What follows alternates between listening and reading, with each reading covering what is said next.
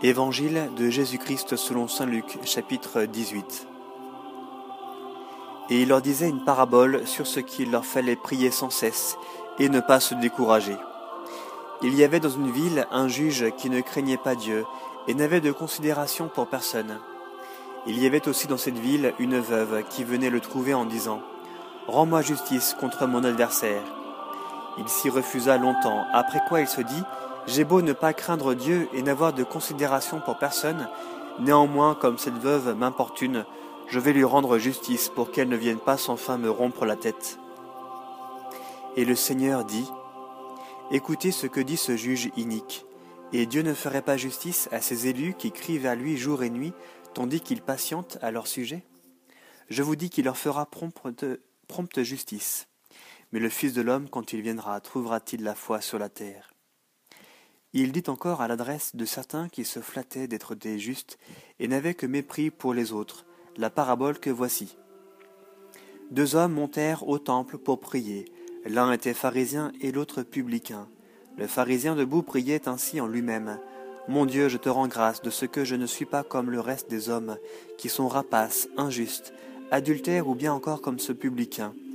Je jeûne 2 fois la semaine, je donne la dîme de tout ce que j'acquiers. » Le publicain, se tenant à distance, n'osait même pas lever les yeux au ciel, mais il se frappait la poitrine en disant « Mon Dieu, aie pitié du pécheur que je suis. » Je vous le dis, ce dernier descendit chez lui justifié, l'autre non.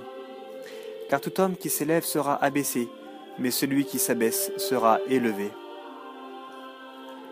On lui présentait aussi les tout-petits pour qu'il les touchât, ce que voyant les disciples les rabrouaient. Mais Jésus appela à lui ses enfants en disant « Laissez les petits enfants venir à moi, ne les empêchez pas, car c'est à leur pareil qu'appartient le royaume de Dieu. En vérité, je vous le dis, quiconque n'accueille pas le royaume de Dieu en petit enfant n'y entrera pas. » Un notable l'interrogea en disant « Bon maître, que me faut-il faire pour avoir en héritage la vie éternelle ?» Jésus lui dit « Pourquoi m'appelles-tu bon ? Nul n'est bon que Dieu seul. » Tu connais les commandements, ne commets pas d'adultère, ne tue pas, ne vole pas, ne porte pas de faux témoignages, honore ton père et ta mère. Tout cela, dit-il, je l'ai observé dès ma jeunesse. Entendant cela, Jésus lui dit, une chose encore te fait défaut. Tout ce que tu as, vends-le et distribue-le aux pauvres, et tu auras un trésor dans les cieux, puis viens, suis-moi. Mais lui, entendant cela, devint tout triste, car il était fort riche. En le voyant, Jésus dit, « Comme il est difficile à ceux qui ont des richesses de pénétrer dans le royaume de Dieu. Oui, il est plus facile à un chameau de passer par un trou d'aiguille qu'à un riche d'entrer dans le royaume de Dieu. » Ceux qui entendaient dire, « Et qui peut être sauvé ?»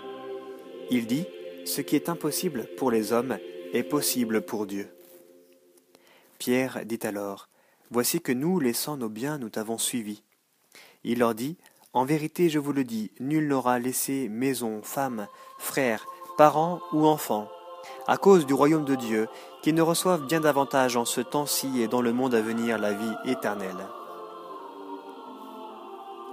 Prenant avec lui les 12, il leur dit, « Voici que nous montons à Jérusalem et que s'accomplira tout ce qui a été écrit par les prophètes pour le Fils de l'homme. Il sera en effet livré aux païens, bafoué, outragé, couvert de crachats. Après l'avoir flagellé, ils le tueront et le 3e jour il ressuscitera. » Mais eux ne saisirent rien de tout cela. Cette parole leur demeurait cachée et ils ne comprenaient pas ce qu'il disait. Or, il advint, comme il approchait de Jéricho, qu'un aveugle était assis au bord du chemin et mendiait. Entendant une foule marcher, il s'enquérait de ce que cela pouvait être. On lui annonça que c'était Jésus le Nazaréen qui passait. Alors il s'écria, « Jésus, fils de David, aie pitié de moi. » Ceux qui marchaient en tête le rabrouaient pour le faire taire, mais lui criait de plus belle, « Fils de David, aie pitié de moi. » Jésus s'arrêta et ordonna de le lui amener. Quand il fut prêt, il lui demanda, « Que veux-tu que je fasse pour toi ?» Jésus lui dit, « Seigneur, dit-il, que je recouvre la vue. » Jésus lui dit, « Recouvre la vue, ta foi t'a sauvé. » Et à l'instant même, il recouvra la vue, et il le suivait en glorifiant Dieu. Et tout le peuple, voyant cela, célébra les louanges de Dieu.